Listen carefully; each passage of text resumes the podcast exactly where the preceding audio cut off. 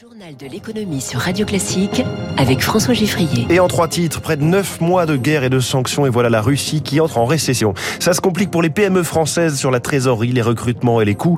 Et puis le Beaujolais nouveau est arrivé, vous connaissez la formule. Les vignerons du Beaujolais aimeraient bien qu'on connaisse aussi leurs autres bouteilles. Premier invité dans quelques minutes, il veut prouver qu'on peut faire de la formation à distance mais efficace. Yannick Petit, fondateur de You Know dans Comment j'ai réussi. Radio Classique. Cela fait des mois que son économie ralentit, mais l'annonce officielle et technique est tombée il y a seulement quelques heures. La Russie est entrée en récession. Bonjour Éric Mauban. Bonjour François, bonjour à tous. Confirmation, puisque deux trimestres d'affilée ont vu son P I B baisser.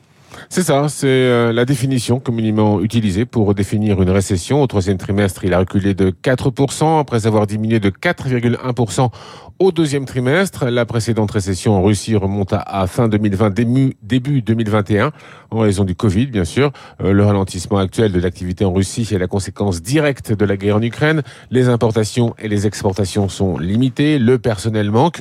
Surtout après la mobilisation de trois cent mille réservistes, quelques secteurs souffrent plus que d'autres, c'est le cas du commerce de gros et de détail, de la construction mécanique et de la métallurgie. Cependant, d'autres activités enregistrent des gains d'activité, comme le B T P et l'agriculture. Sur l'ensemble de l'année, l'économie russe devrait afficher une récession de trois virgule cinq pour cent. Elle se montre bien plus résiliente que prévu, grâce à ses exportations de pétrole brut et à la demande intérieure. Éric Mauban, en direct, autre pays, autre difficulté, le Royaume-Uni qui a frissonné en septembre-octobre en se payant le luxe d'une mini-crise financière, crise qui a balayé le duo qu'il avait déclenché, la première ministre Liz Truss et son ministre des Finances Kwasi Kwarteng. Place au sérieux et manifestement à la rigueur avec les décisions difficiles promises par Jeremy Hunt, le nouveau patron du budget britannique. Il va les détailler aujourd'hui, Éric Cuoche. Après l'épisode mini-budget, grosse crise, place à la recherche d'équilibre et face à une inflation à onze pour cent, une croissance prête à s'enfoncer dans le rouge, l'heure est au serrage de ceinture, avance l'économiste Renaud Foucard. On s'attend à des grosses coupes dans les dépenses et des grosses augmentations d'impôts, donc le retour de l'austérité massive au Royaume-Uni. Le gouvernement britannique cherche à dégager cinquante à soixante milliards de livres et devrait annoncer une augmentation de la taxe exceptionnelle sur les superprofits des énergéticiens, pour le moment fixée à vingt-cinq pour cent. Ainsi qu'une hausse des impôts pour les plus aisés, une décision tant économique que politique. Rishi Sunak, le Premier ministre de très loin le plus riche qu'il ait jamais eu dans l'histoire du Royaume-Uni, il n'a vraiment aucune envie d'avoir l'air d'être le multimillionnaire qui est de ses copains. Autre levier possible, la baisse des subventions énergie promises aux ménages et aux entreprises par le gouvernement Truss. Mais cela pourrait gonfler l'inflation, un frein supplémentaire pour l'économie, prédit Anna Boata, chef économiste chez Allianz. Ce budget ne va faire qu'empirer cette récession qu'on attendait avant à moins zéro virgule deux l'année prochaine et qui sera probablement proche de moins un. Le prix à payer pour rétablir la confiance des investisseurs sans régler les problèmes structurels dus au Brexit, en tête desquels la pénurie de main-d'œuvre. Éric Cuoche pour Radio Classique. On note que le taux des obligations britanniques est quasiment redescendu à son niveau d'avant Liz Truss. On est à trois virgule dix-sept pour cent sur dix ans, après un bond jusqu'à quatre virgule cinq pour cent. En France, on est à deux virgule quarante-six pour cent. Puisqu'on parle des marchés, hier, le C A C quarante a fini en baisse d'un demi pour cent à six mille six cent sept points. À Wall Street, le Dow Jones a perdu du zéro virgule douze et le Nasdaq a reculé d'un et demi pour cent. Le Nikkei, lui, est en ce moment en recul de zéro virgule trente-cinq pour cent.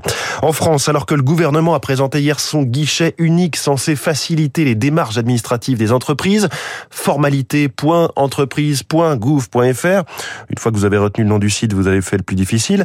Le MEDEF s'inquiète une nouvelle fois du niveau des aides publiques face à la crise de l'énergie. Geoffroy Roux de Bézieux a même dit hier qu'il avait quelques doutes sur la réalité des dix milliards d'euros annoncés fin octobre par Elisabeth Borne. En attendant, voici des nouvelles concrètes et précises de la santé des P M E avec le baromètre B P I France et Rexecode. Et vous allez l'entendre avec Philippe Mutrici, directeur des études de B P I France. Les difficultés s'accumulent et s'aggravent. Premier frein à la croissance, c'est toujours les difficultés de recrutement. soixante pour cent des entreprises nous signalent que c'est leur premier frein à la croissance. Après, on voit la deuxième difficulté, c'est des coûts et prix trop élevés. Ça, c'est pas surprenant. C'est en rapport avec l'inflation depuis l'année dernière, les difficultés d'approvisionnement et puis cette année, la crise de l'énergie, la guerre en Ukraine. Troisième difficulté qui augmente, signalée par trente-cinq pour cent des entreprises, ce sont les perspectives de demande dégradée. Mais au total, on reste pour le moment plutôt sur une contrainte qui pèse sur l'offre avec les difficultés de recrutement. Au milieu de cette crise de l'énergie, on retient l'optimisme de la filiale d'Engie qui stocke le gaz dans d'immenses nappes souterraines. Optimisme non seulement pour cet hiver en cours, mais pour le suivant aussi, puisque Storengy prévoit de sortir de l'hiver avec plus de gaz que d'habitude, de quoi faciliter forcément le re-remplissage. Par ailleurs, pour ce qui est de l'électricité, Enedis confirme le succès de la chauffe nocturne des ballons d'eau chaude chez les particuliers, déclenchée par le compteur Linky. Cela permet de reporter durant la nuit deux virgule quatre gigawatts, soit l'équivalent de la consommation électrique de Paris. Je vous le disais, Air France est sous la menace d'une grève à Noël. Deux syndicats d'hôtesses et de stewards ont déposé un préavis pour la période du vingt-deux décembre au deux janvier sur fond de renégociation d'un accord collectif. C'est un cheval de bataille partagé par la droite comme la gauche, la lutte contre l'évasion fiscale.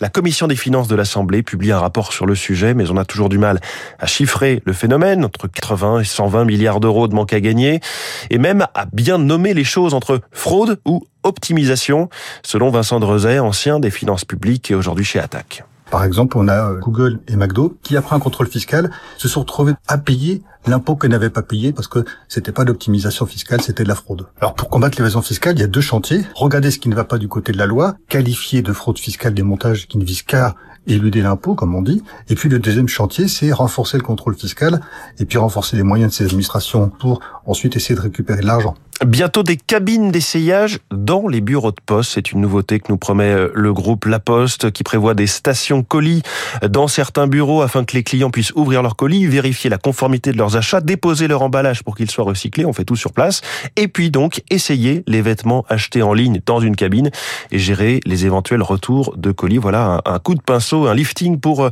quelques dizaines de bureaux de poste nouvelle génération d'ici deux mille vingt-trois. Nous sommes le troisième jeudi de novembre et les amateurs de pot entre collègues ou avec les voisins le savent bien, c'est le jour du Beaujolais nouveau, à consommer évidemment avec modération. Un vin qui n'a pas une bonne réputation, il faut dire qu'il n'a vinifié que quelques semaines depuis les vendanges de la fin août, et qu'il nuit un petit peu à la réputation globale des vins du Beaujolais, comme le dit Béatrice Dominet, associée œnologue chez Divine. Ça a un côté festif, on sort euh, charcuterie, euh, fromage, c'est le côté un peu canaille à la lyonnaise, l'occasion de faire un peu la fête. Moi j'ai tendance à plutôt apprécier l'autre partie du Beaujolais, l'autre face, avec la partie des crus du Beaujolais.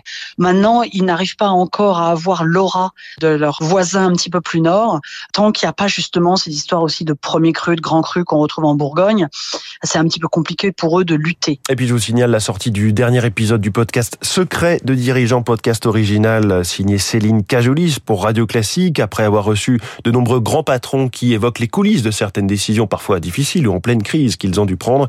Aujourd'hui, c'est Jacques-Emmanuel Saulnier qui est son invité. Jacques-Emmanuel Saulnier, c'est ce qu'on appelle un DIRCOM, un directeur de la communication qui a œuvré notamment aux côtés de Patrick Pouyanné chez Total, mais aussi de Christophe de Margerie. Il raconte les crises et notamment la mort accidentelle de Christophe de Margerie. C'est donc un podcast à télécharger aujourd'hui. Secret de dirigeant sur radio classique point f r, mais aussi sur toutes vos applis de podcast. Il est six heures quarante-cinq dans un instant. Comment j'ai réussi avec le fondateur